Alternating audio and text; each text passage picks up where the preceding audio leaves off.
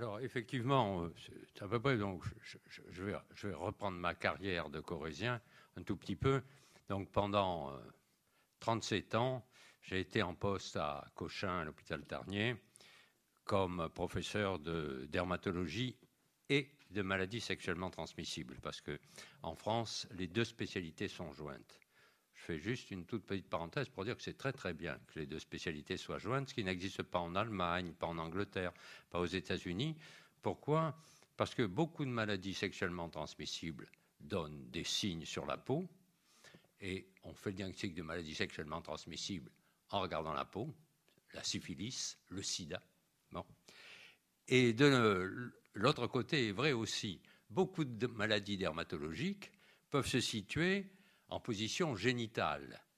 Et euh, c'est quotidien de voir quelqu'un qui arrive avec un peu d'eczéma, un herpès ou un peu de psoriasis ou n'importe quoi, ou la gale, euh, euh, et qui dit j'ai attrapé le sida. Pas du tout. Vous avez une petite maladie de peau qui est en situation anatomique génitale. Vous allez mettre un tout petit peu. L'embêtant, c'est qu'il y a beaucoup de gens qu'on culpabilise en disant ben oui, on va voir.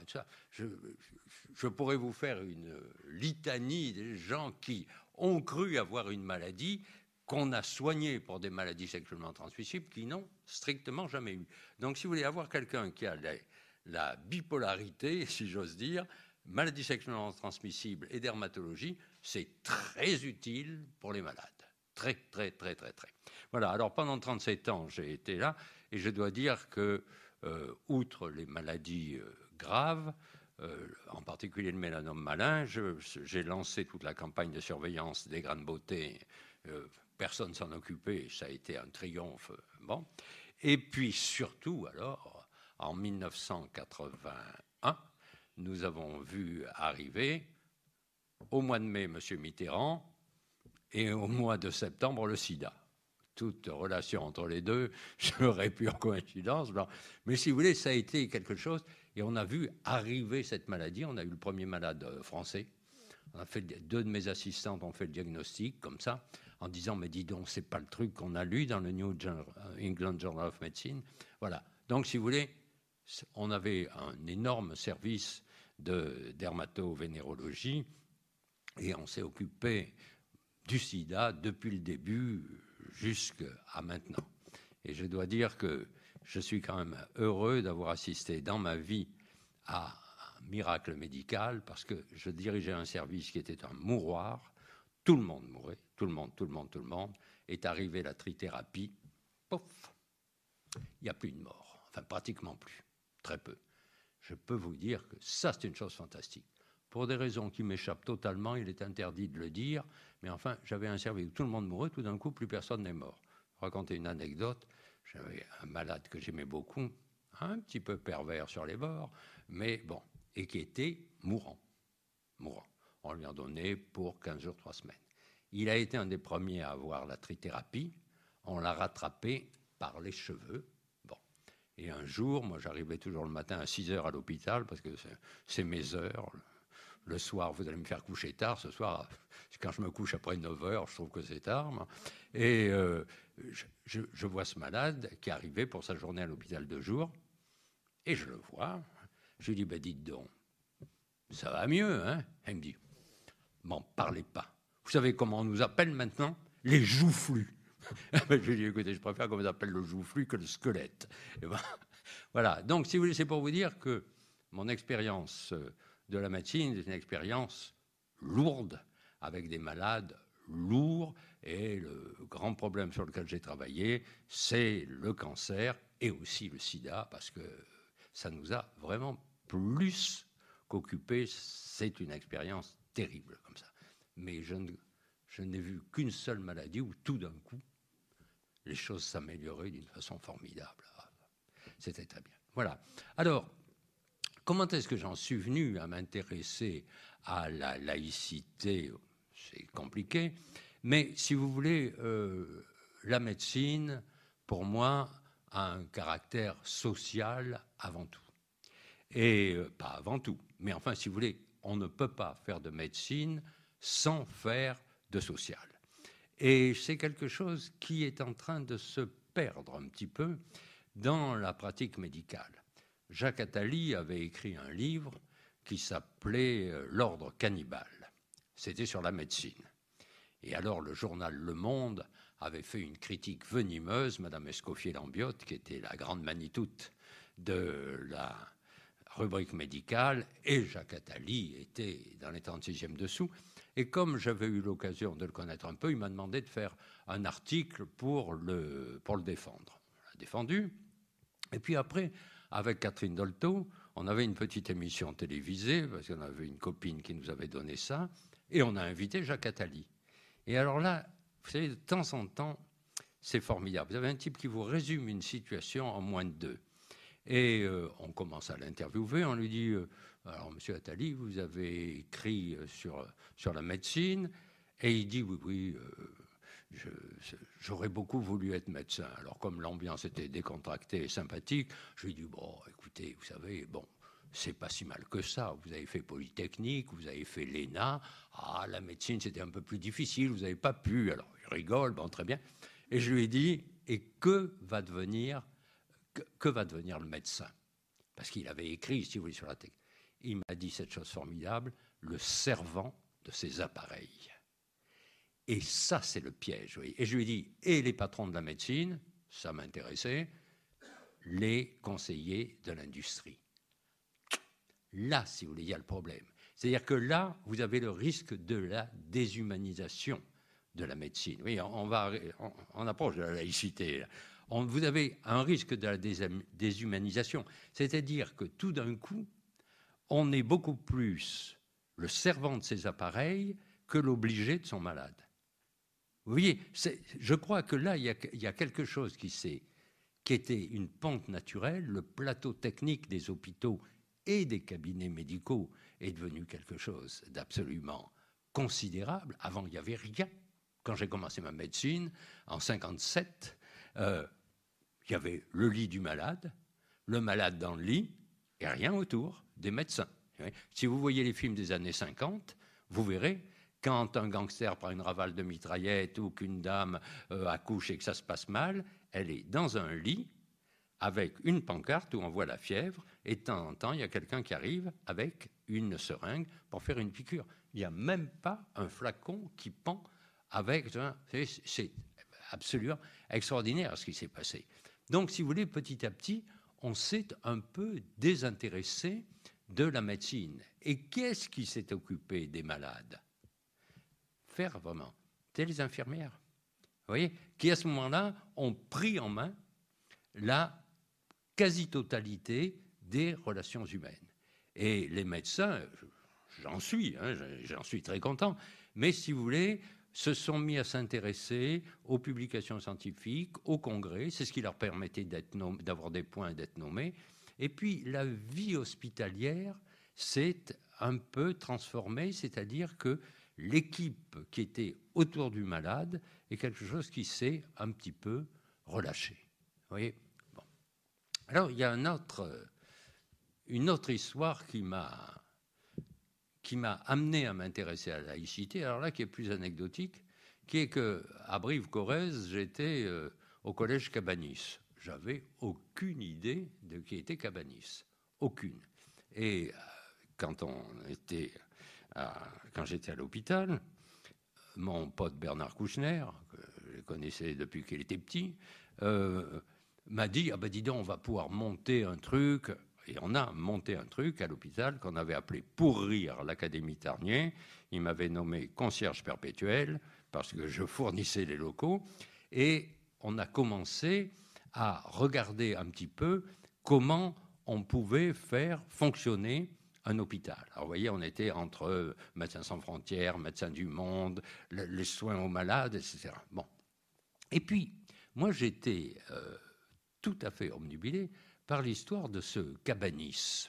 Or, dans le club, Michel, euh, euh, Bernard Kouchner avait fait venir son grand copain qui était Michel Foucault, un type absolument formidable, d'une simplicité. Alors, hein, on était là, on travaillait beaucoup, beaucoup. Et c'est lui qui a commencé à m'intéresser à Cabanis, qui était le beau-frère de Condorcet, et qui, sur le problème éducation-instruction, avant et après la Révolution, et pendant la Révolution, pour Cabanis, il y en a eu, mais pas pour Condorcet, avait commencé à réfléchir à ce que ça devait être que la laïcité. Parce que, si vous voulez, Condorcet, comme la plupart des gens qui s'engageaient dans la Révolution et dans l'après-Révolution, étaient des gens qui ne supportaient plus, non pas la religion, mais les curés, les prêtres, la mainmise des prêtres sur l'enseignement.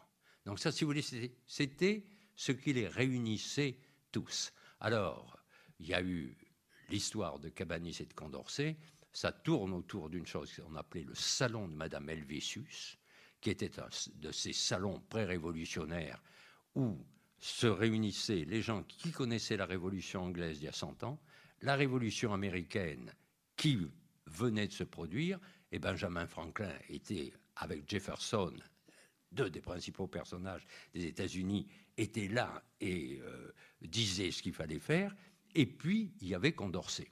Et alors ils ont monté tout un tas de structures, et petit à petit, ils sont arrivés à une volonté de laïcisation. C'est-à-dire que, si vous voulez, toute la période révolutionnaire a été vraiment extraordinaire, parce que vous avez une série de personnages, Talleyrand, Mirabeau, Condorcet, qui vont tous être les copains de Cabanis. Et en quoi Cabanis va leur servir? Mais Cabanis, à un moment donné, il est un petit peu déprimé. Alors, on ne sait pas quoi faire, il fait sa médecine. Il n'y a pas de saut métier. Hein. il fait sa médecine et il commence à s'intéresser à tout un tas de choses. Et parmi les gens qui fréquentaient le salon Alvésus, il y avait beaucoup de gens, dont un prêtre, Condillac, mais qui disaient Mais comment est-ce que les idées se forment dans la tête? Il y avait eu Locke en Angleterre, cent ans avant, le sensualisme, qui avait dit Les idées ne sont pas innées, on se forme avec ce que donnent les sens. Condillac, philosophe, cent ans après, développe beaucoup ça, comme Diderot, et dit les idées viennent de nos contacts avec le monde réel.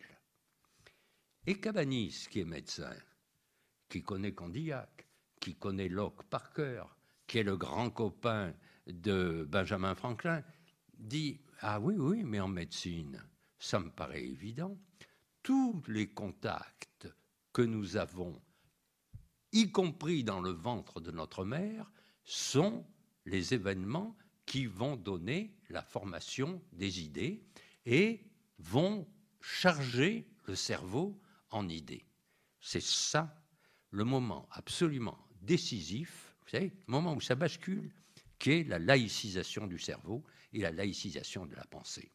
Et alors, immédiatement, la, la religion catholique lui tombe dessus à bras raccourcis et dit c'est pas possible, c'est pas possible, c'est pas possible.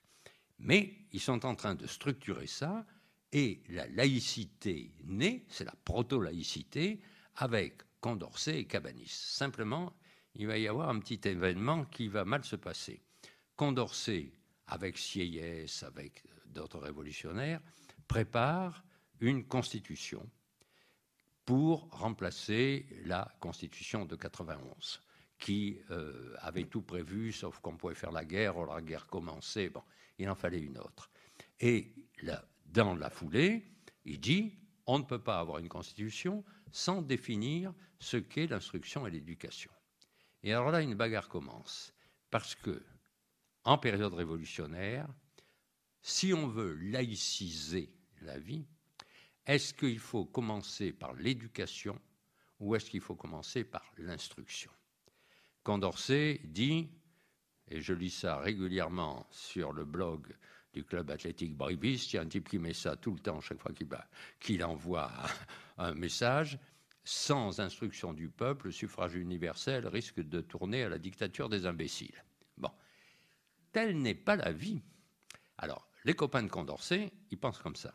Telle n'est pas la vie de Robespierre et de Lepelletier de Saint-Fargeau, qui disent non, non, non, non, non, non. L'instruction, c'est tout à fait secondaire.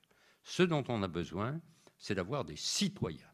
C'est d'avoir des gens qui sont, depuis l'enfance, élevés dans le culte de la République et de la patrie.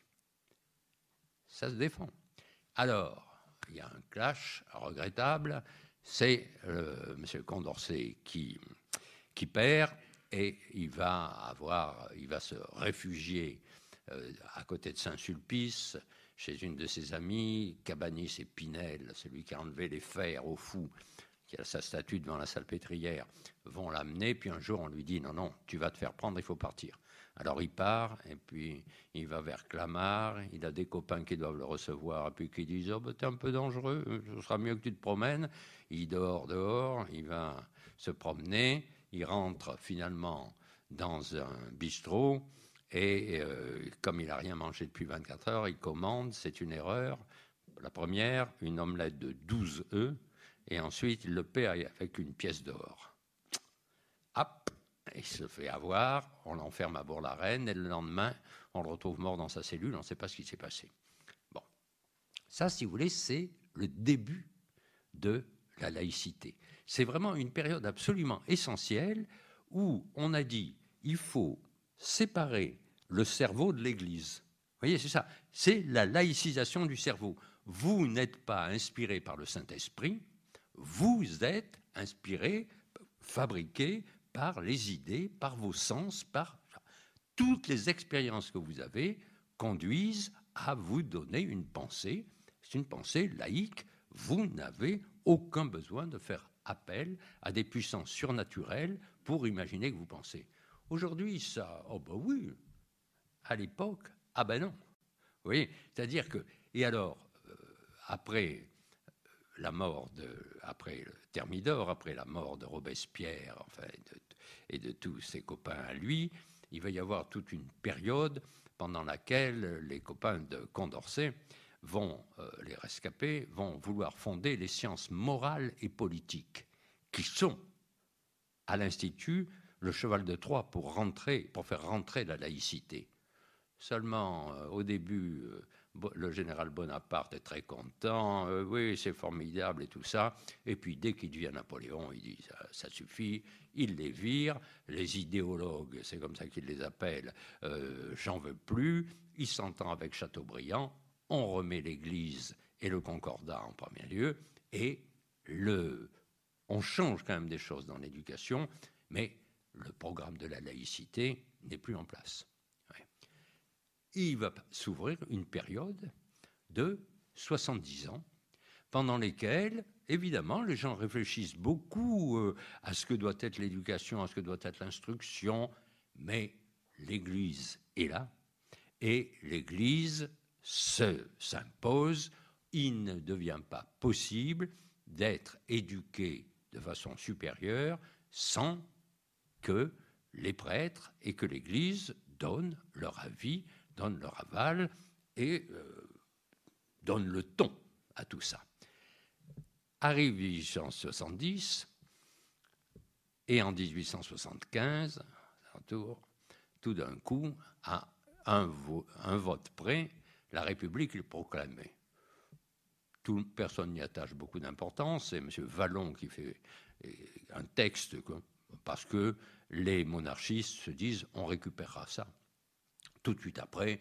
Et euh, l'amendement Vallon, c'est de faire passer un texte qui dit le président de la. On, ne proclame pas la République, hein, mais il y a un, texte qui passe et qui dit le président de la République est nommé pour sept ans. Oui, ça rentre furtivement, comme on a dit. Bon, de manière furtive. Et il y a donc un président de la République qui se fiche de la République comme de sa première chemise et qui va euh, dire, bon, on met en place de quoi euh, faire venir le roi prochain. Et, mais finalement, ça ne marche pas. Et alors, il va se produire ce mouvement que nous connaissons bien, c'est-à-dire que tout un tas de laïcs convaincus, nourris de Condorcet, vont entrer en action pour faire ce dont on avait rêvé 70 ans plus tôt. Et alors, si vous voulez, je crois qu'il faut bien voir ce que c'est que l'introduction de la laïcité. Il y a trois points de vue qu'il faut considérer. Le premier, c'est qu'il fallait, un, créer la République. Ce n'était pas évident.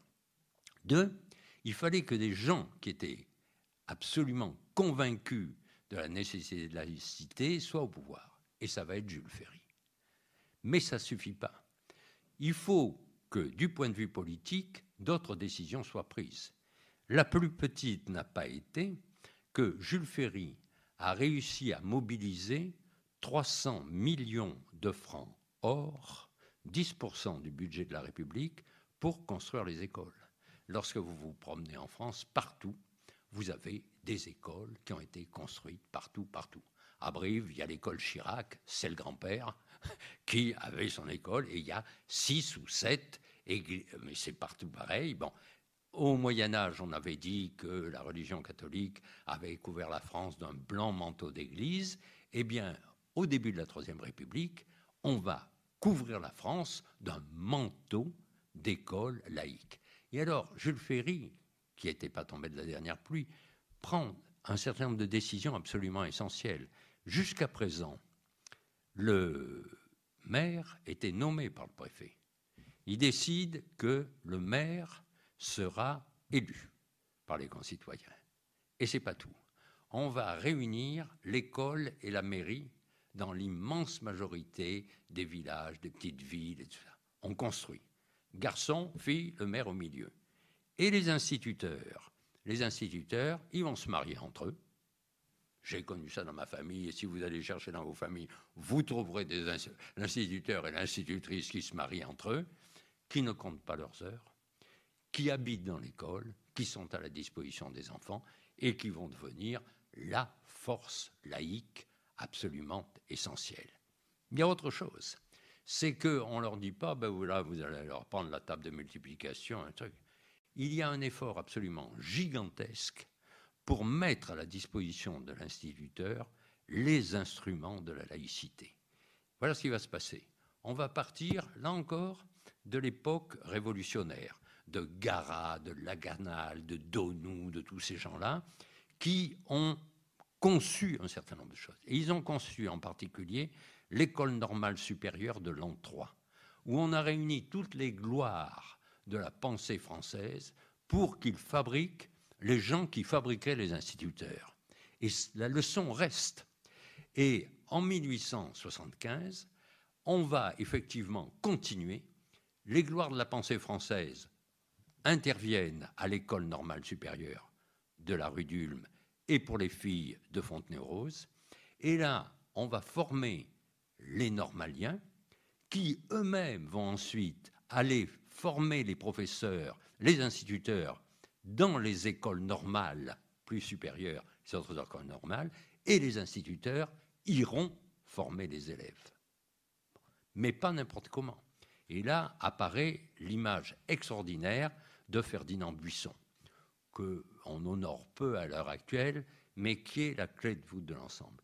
Alors Ferdinand Buisson et son copain Pécaud, ce sont ce qu'on appelle à cette époque-là des protestants libéraux, c'est-à-dire des gens extrêmement libres de penser, etc. Et Ferdinand Buisson va dire, bon attendez, d'abord il faut donner aux instituteurs un matériel pédagogique. Et j'ai trouvé ça à la porte de Vanves l'autre jour, il y a quatre énormes livres qui font 1500 pages chacun. Ça fait 6000 pages. Double colonne, ça fait 12 000 colonnes. Et les deux premiers livres, c'est le matériel qui doit être à la disposition de l'instituteur. Tout est détaillé, du morceau de craie jusqu'à repeindre le plafond, les cartes à mettre au mur, il y a tout, tout, tout, tout, tout. Et les deux autres livres, c'est qu'est-ce qu'il faut enseigner aux élèves. Vous avez tout de répertorié. C'est un ouvrage absolument extraordinaire. Mais il y a autre chose. Il y a l'institution de la morale laïque. Parce que ce que disait Ferdinand Buisson et ce que disait Félix Pécaud, c'est Félix Pécaud disait ça pour les filles. Il disait vous me donnez des petites paysannes catholiques qui viennent. Je ne peux pas leur dire ah mais vous avez tort, il faut changer et tout ça. En revanche, je peux parler des heures, des heures, des heures, des heures avec elles pour leur montrer que c'est plus la peine qu'elles s'occupent de ce dont elles s'occupaient, qu'il y a quelque chose qui sera la morale laïque qui va pouvoir se mettre en place. Et alors, il y a d'autres vecteurs qui vont marcher. Et il y a là aussi quelque chose d'absolument étonnant, qui est ce livre signé Giordano Bruno, c'est une dame qui écrit ça, et qui va écrire Le Tour de la France par deux enfants. C'est précédé, mon père est mort à 105 ans, il y a deux ans, je lui dis, tu sais, j'ai relu ton Tour de la France par deux enfants, il me dit, avant, il y avait Franciné. Et avant, il y avait Franciné. Et si vous voulez, c'est une, c'est une chose absolument extraordinaire. Et actuellement, je suis dans un groupe où je leur dis, il faut refaire ça pendant des pas. Qu'est-ce que c'est? C'est deux petits-enfants qui partent de Falsbourg, le grand et le petit, André et son petit frère. Et ils vont tous les deux, ces deux orphelins, partir à pied, visiter la totalité de la France.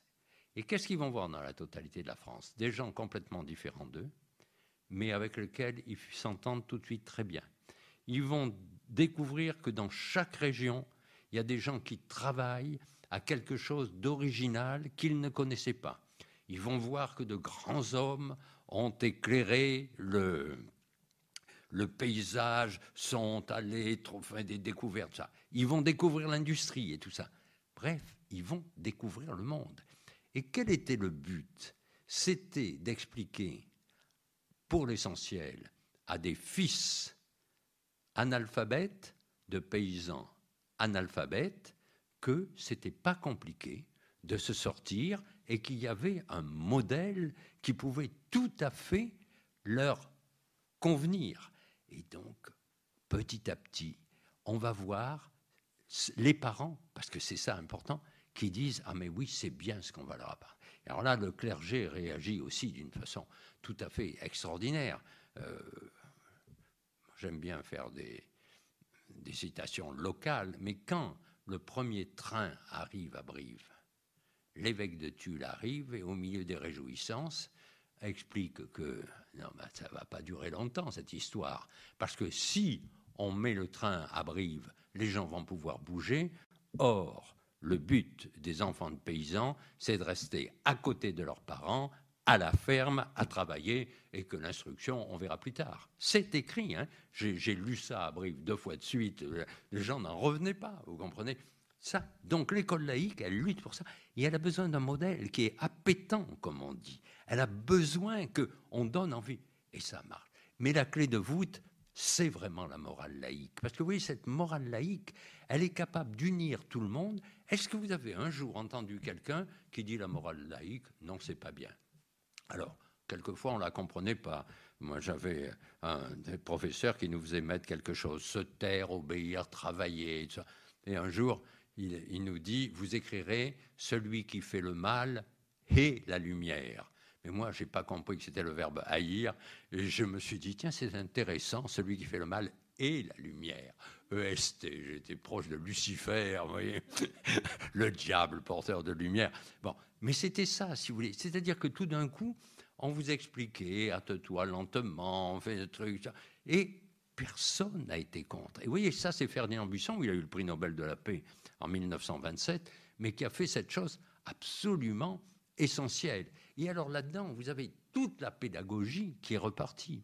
Vous avez, à midi, je discutais de ça avec un, jeune type absolument formidable qui est le Tarbes et qui est professeur à la Sorbonne et qui est professeur d'histoire et de géographie, surtout de géographie.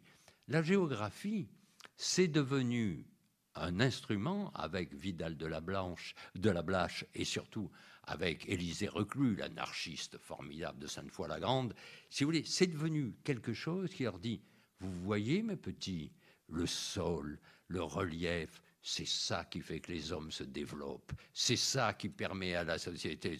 C'est formidable, vous comprenez? L'histoire, alors l'histoire c'est le grand problème, maintenant qu'on la supprime totalement. L'histoire c'est le roman national, avec Ernest Lavis, vous voyez, qui, euh, avec Michelet, bien entendu, et tout est à l'avenant. Les grands noms de la science, Paul Bert, Marcelin Berthelot, les grands noms de la science, Ils écrivent des livres de vulgarisation scientifique pour les enfants, vous voyez. Puis tout simple, tout simple, tout simple. Alors vous avez ça. Évidemment, le clergé ne l'entend pas de cette oreille, et il faut la loi de 1905 de la séparation de l'Église et de l'État pour consolider les choses. Mais euh, ça marche, et le jour où le pape Léon XIII dit que finalement euh, on peut vivre avec les républicains, qu'ils ne mangent pas tous les enfants tout de suite à tous les repas, euh, bon, ça, marche. Et donc, si vous voulez, pourquoi je raconte cette histoire-là? Parce que aujourd'hui, on a des problèmes avec la laïcité. Il faut voir l'extraordinaire effort qu'il y a eu pour mettre sur pied ça. C'est pas quelqu'un qui est venu, qui a fait un discours en disant finalement on va être laïque, on va faire l'école laïque. Ce sont des milliers, des dizaines de milliers de gens qui se sont battus pour mettre ça en place. Alors, ça s'est mis en place, sautant le chapitre. Qu'est-ce qui s'est passé depuis? Il s'est passé plein de choses. C'est-à-dire qu'après la Deuxième Guerre mondiale, la laïcité, on peut dire, était presque à, son sommet. Ça avait très bien marché entre les deux guerres, mais là, si vous voulez, ça ne posait plus aucun problème.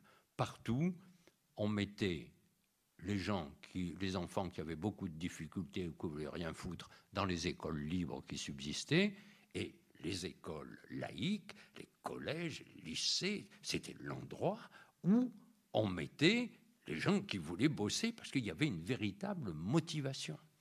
Et puis, qu'est-ce qui est arrivé? Deux choses. La société de consommation et la société informationnelle. La société de consommation, qu'est-ce qu'elle a apporté? Eh Elle a apporté le contraire de ce qu'enseignait la morale laïque. La morale laïque, c'était travaillez bien, faites des économies, vivez honnêtement, élevez bien vos enfants, vivez les uns proches des autres, etc. Qu'a dit la société de consommation? Dites oui à vos envies, l'impossible devient possible. Ça, tout d'un coup, c'était le complet changement. Moi, j'ai vu mon père qui a transformé ses affaires complètement et qui me disait, tu comprends, avant, on faisait des économies, on allait dans un magasin, parce qu'on avait besoin ou envie de quelque chose et on rentrait en disant je veux ça. Ça a totalement changé dans les années 60 où on a dit il faut faire des grandes surfaces. On dit aux gens vous avez besoin de rien, rentrez quand même. Et on les attire par tout un tas de choses, aidés par la publicité. Et comme dit mon père, c'est bien le diable si on n'arrive pas à leur vendre quelque chose. Alors je dis, je dis tout de suite, j'ai eu un père qui était assez spécial qui réussissait dans des affaires absolument de façon formidable et que l'argent n'intéressait absolument pas. Mais alors, je lui ai jamais entendu dire j'ai envie de ça. Mais il avait fait HEC, son droit, il, avait, il savait faire marcher les trucs, et, j'ai vu se développer la société de consommation. Au début, c'était formidable. Vous comprenez? Installer des toilettes chez les gens, des douches, une machine à laver, euh, la vaisselle, c'était absolument extraordinaire. C'était pas aussi facile que ça, hein, parce que quand on a le, gaz butane, le butagaz, a commencé à s'installer, mon grand-père a écrit au sénateur Labrousse, qui était questeur du Sénat, en lui disant est-ce qu'on ne pourrait pas avoir une, une aide pour implanter ça dans les campagnes? Et la réponse que j'ai, qui est formidable, c'est savez, c'est surtout une affaire de bourgeois et nous, nous ne sommes pas prêts à aider les bourgeois dans cette affaire-là. Mais je peux vous dire qu'il y avait un voyageur de mon père qui avait compris que ce n'était pas pour les bourgeois. Alors il allait voir les, paysans qui connaissaient bien les forgerons. Il dit Dis donc, le matin, quand ta femme le fait le café, euh, elle descend, il faut qu'elle rallume le feu, qu'elle fasse bouillir l'eau ça te dirait pas qu'elle est un truc, il suffit de tourner le bouton, de mettre une allumette, et tu as ton café chaud tout de suite? Ah ben oui. Vous voyez, c'est ça, c'est-à-dire que tout d'un coup, à un moment donné, c'était formidable d'amener le progrès. Et puis, après le progrès, il y a eu autre chose. Et alors là, si vous voulez, on n'était plus du tout dans le cadre de ce que l'école laïque promettait comme vertu. Plus du tout, du tout, du tout, du tout, du tout. On n'était plus là. La seconde, euh, second changement, ça a été la société informationnelle. La société informationnelle, elle vous a donné à chacun l'illusion du savoir et l'illusion de la décision. C'est-à-dire qu'à l'heure actuelle, euh, quoi que vous fassiez, euh, immédiatement, vous avez quelqu'un qui vous traite de couillon. Je n'y suis pas parce que vraiment, ça m'énerve. Mais euh, c'est ça, si vous voulez. Les gens s'insultent à longueur de temps. Là encore, si vous voulez, on est extrêmement loin. Et puis surtout, il s'est passé quelque chose d'absolument décisif. C'est-à-dire qu'avec la télévision un peu, mais surtout Internet, vous avez les bébés, les bébés qui commencent à apprendre le monde sans que qu'il n'y ait pas le monde autour d'eux, qui est le monde alentour. Il y a cette universalisation qui est quelque chose d'absolument nouveau, extraordinaire. Et là-dedans, que deviennent les instituteurs Que deviennent les premiers formateurs? Si vous voulez, tant qu'on n'aura pas créé un ministère des médias et de l'éducation nationale réunis, on ne pourra pas avoir sur pied quelque chose qui fonctionne. Je fréquente beaucoup, beaucoup les, enseignants et bon, ils, ils, ont besoin de ça. Ils ont besoin qu'on les équilibre et qu'on tienne compte des enfants. On leur envoie actuellement des enfants en disant euh, commencez au béaba. Mais le béaba d'écriture, ils ne le connaissent pas. Mais le béaba de la vie quotidienne, ils le connaissent très, très, très bien. Enfin, on en est tous là. Hein. On entend des enfants de 3-4 ans qui disent Ah, tu crois ça? Moi, je pense pas, parce que tu vois, je dis Ah, ben oui, puis en plus, ils ont raison. Alors, ça change strictement tout. Donc, on est dans ce monde-là qui a, comme tout le monde dit, perdu ses repères.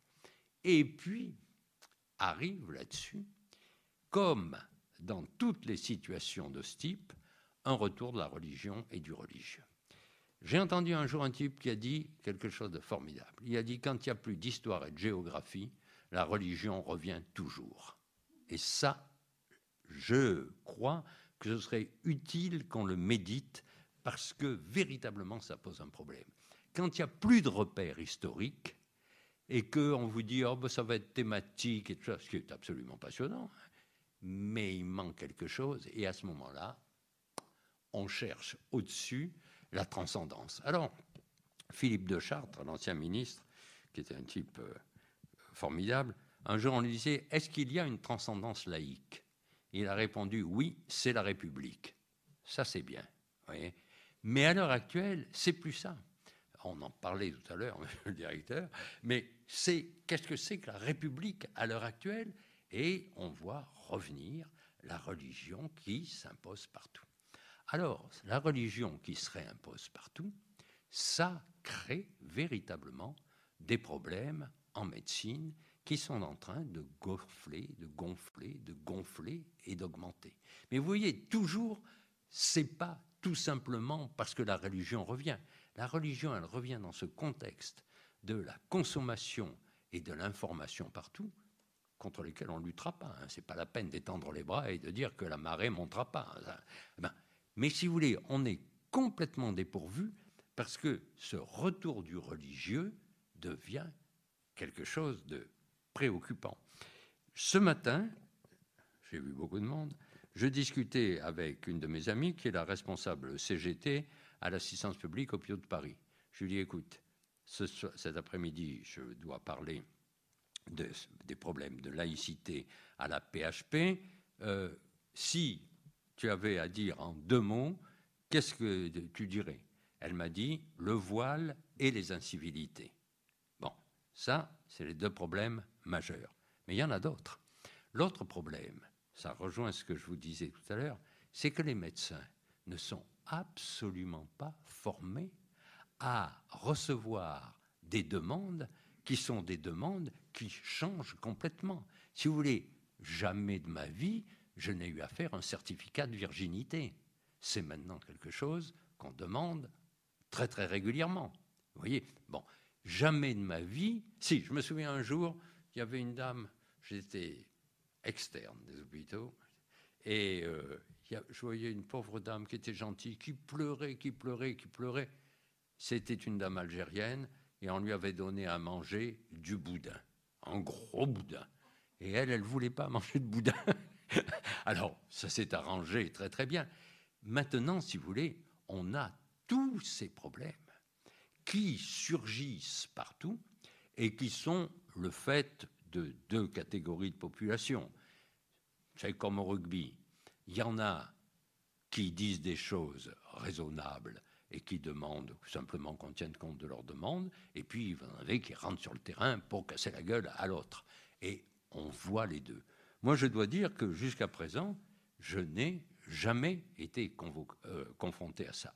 Pendant mes, 37, mes 50 ans d'hôpital, et puis après, j'ai remplacé mes assistants pour faire de la clientèle en ville. Excellente école, parce que ça m'a montré que la vie d'un fonctionnaire médecin, j'ai jamais fait de clientèle privée, hein, mais euh, n'était pas la même que celle qu'on voit quand on voit un malade tous les quarts d'heure pas la même chose. Quand vous êtes monsieur le professeur et que les gens rentrent dans votre bureau en disant il va m'apporter des lumières, c'est en quoi il se trompe, euh, si vous voulez, c'est pas du tout, du tout, du tout, du tout, du tout, du tout pareil.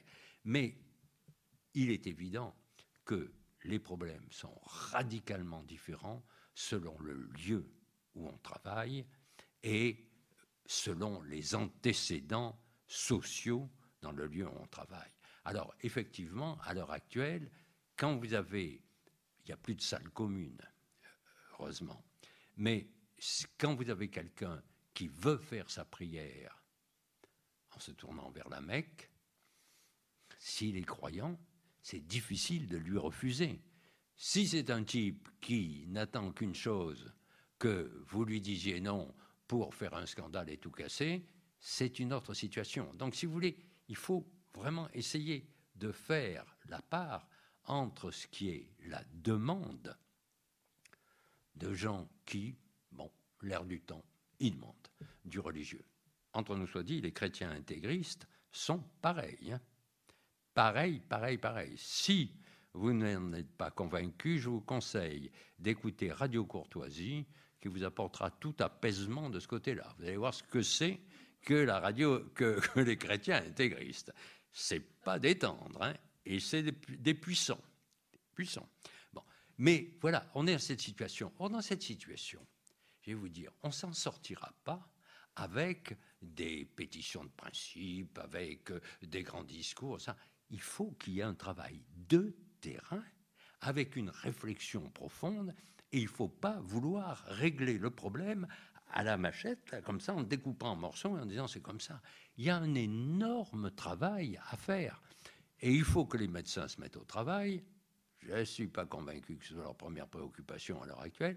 Il faut que les médecins, les infirmières, les malades, les associations de malades, tout ça, travaillent sur ce sujet-là pour mettre sur pied une doctrine. Parce que euh, j'ai relu tous les textes officiels, ils sont tous parfaits sur le papier.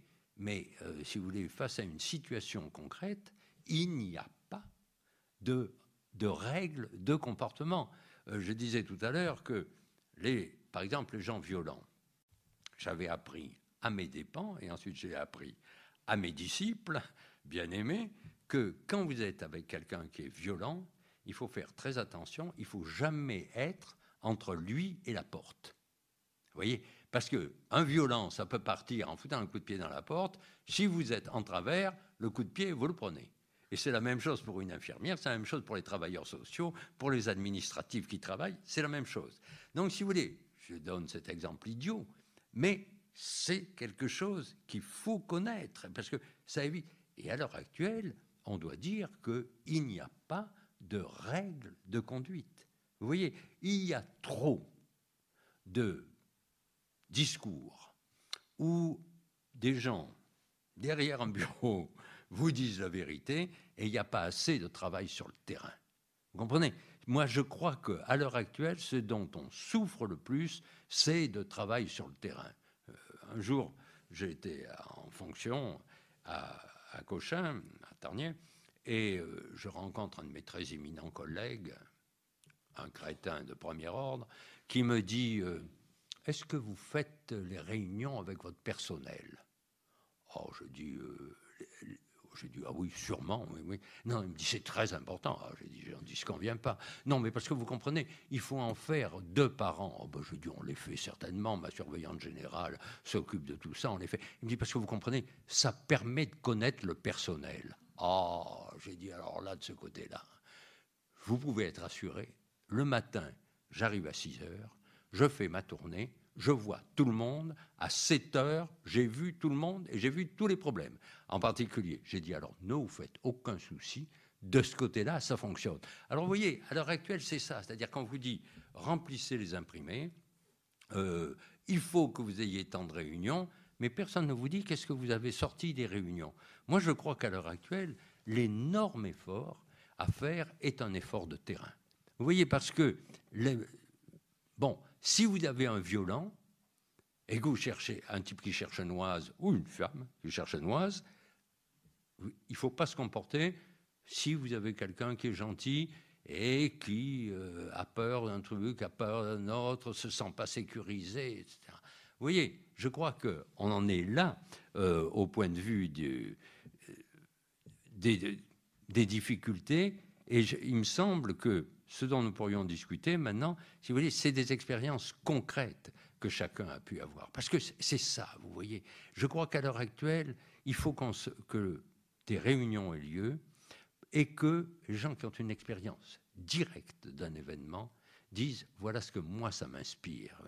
Mais faire venir quelqu'un qui donne des idées très générales et qui se tire après en disant vous allez appliquer ce que je vous dis, ça, ça n'a aucun intérêt voyez, moi je crois à la vraie base, qui est celle des expériences vécues au quotidien, et les gens savent ce qu'il y a. Vous comprenez ce, matin, là, dans la réunion à laquelle j'étais, j'aurais dit ça, j'aurais dit, écoutez, euh, j'ai entendu plein d'avis, c'est tous ses copains, euh, j'ai entendu plein d'avis. Alors j'ai entendu, premièrement, opinion et commentaires, très bien. Souhait et vœux, très bien.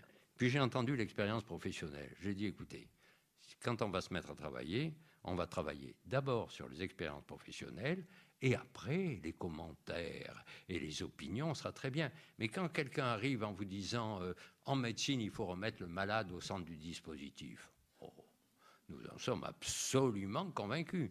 Ça veut dire quoi? Vous comprenez? C'est-à-dire que si on se quitte en disant le malade doit être. Non. En revanche, si vous dites quand quelqu'un arrive à l'hôpital, il faut qu'il y ait immédiatement quelqu'un qui le reçoive.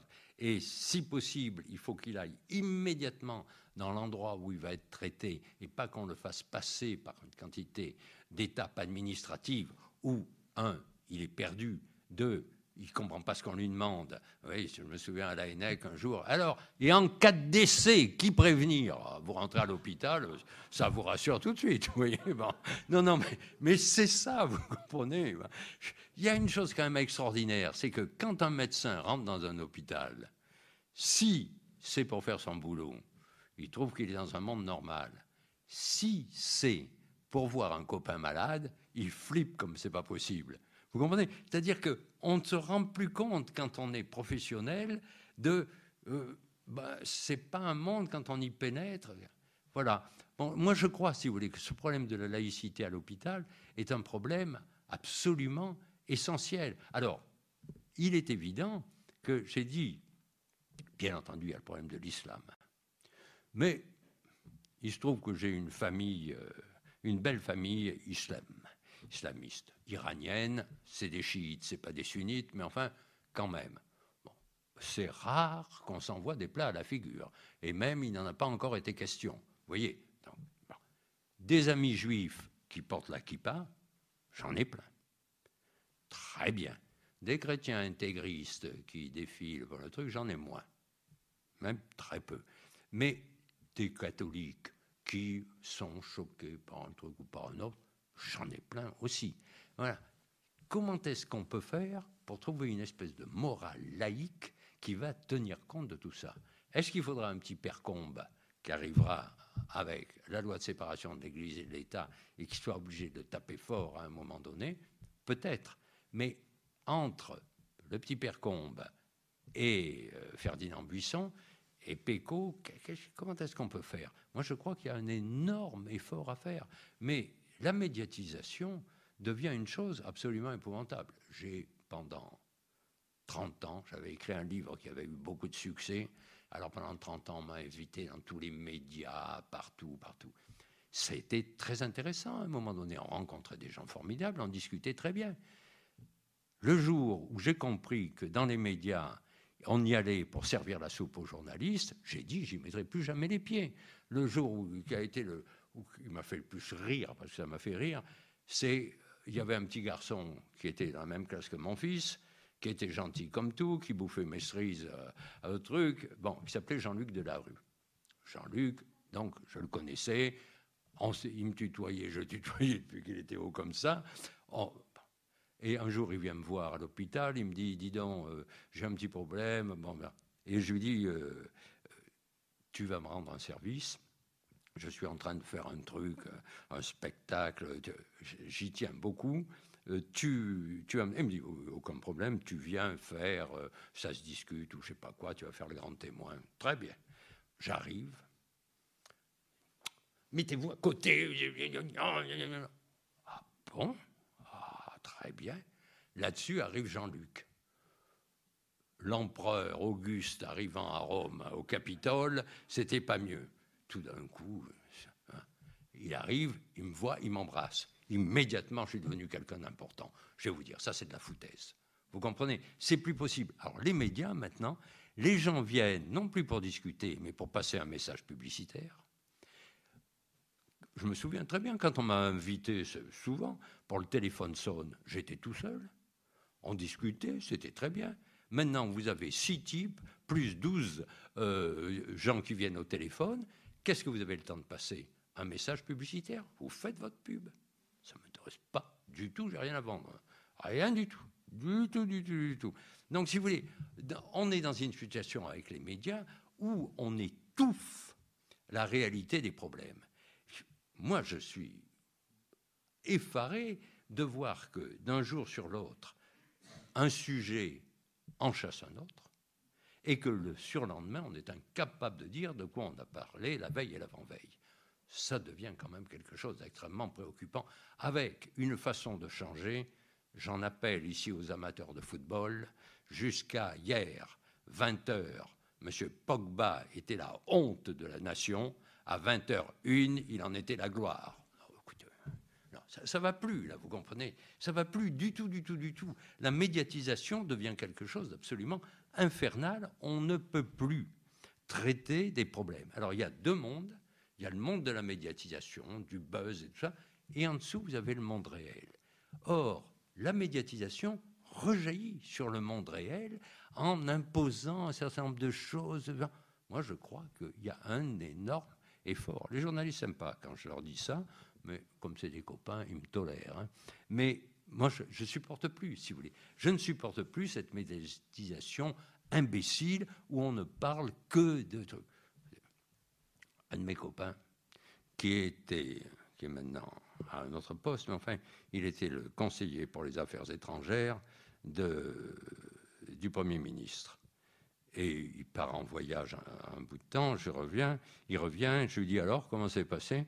Il me dit bah écoute, euh, on a commencé par l'Afrique avec le Premier ministre, euh, on a vu, puis après on est passé au Moyen-Orient et permets-moi de te dire qu'on a vu des trucs qui nous posent quelques problèmes au point de vue diplomatique.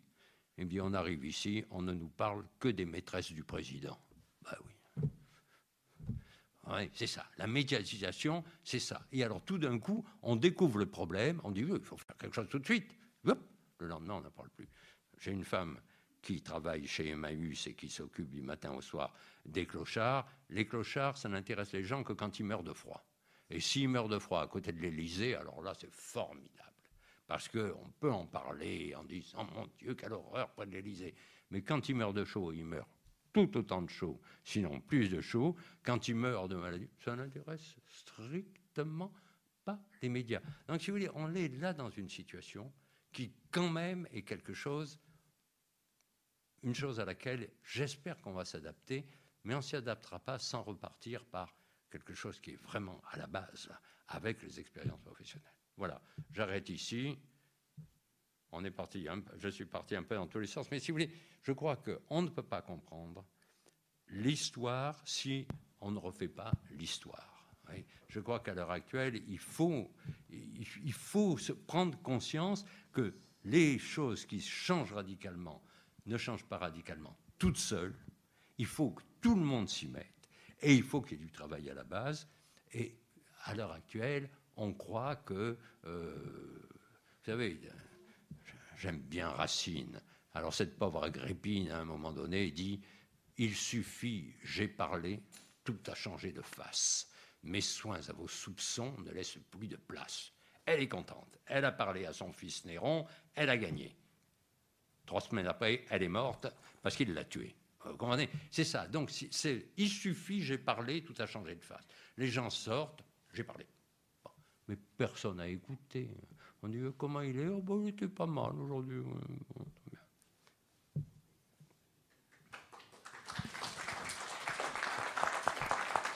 Vous saviez ce que disait le professeur Siguier? Et quand je me produisais sur les théâtres et que ça m'amusait beaucoup, je disais n'applaudissez pas parce que vous savez, quand on fait des conférences comme ça dans les services hospitaliers, à la fin, les gens applaudissent. Et le professeur Siguier, qui est un type exceptionnel, disait Non, non, non, non, non, dans mon service, on n'applaudit pas. On n'applaudit pas le malheur. C'est vrai que tu m'avais dit, nous avons vu tant de cas, il y a tant de gens qui sont morts, ah bravo. Non, on n'applaudit pas le malheur. Et moi, c'est ce que je disais quand je faisais mes spectacles sur la médecine, je disais, attendez, n'applaudissez pas, on n'applaudit pas le malheur. Je vous ai parlé de choses tristes, et je crois ça.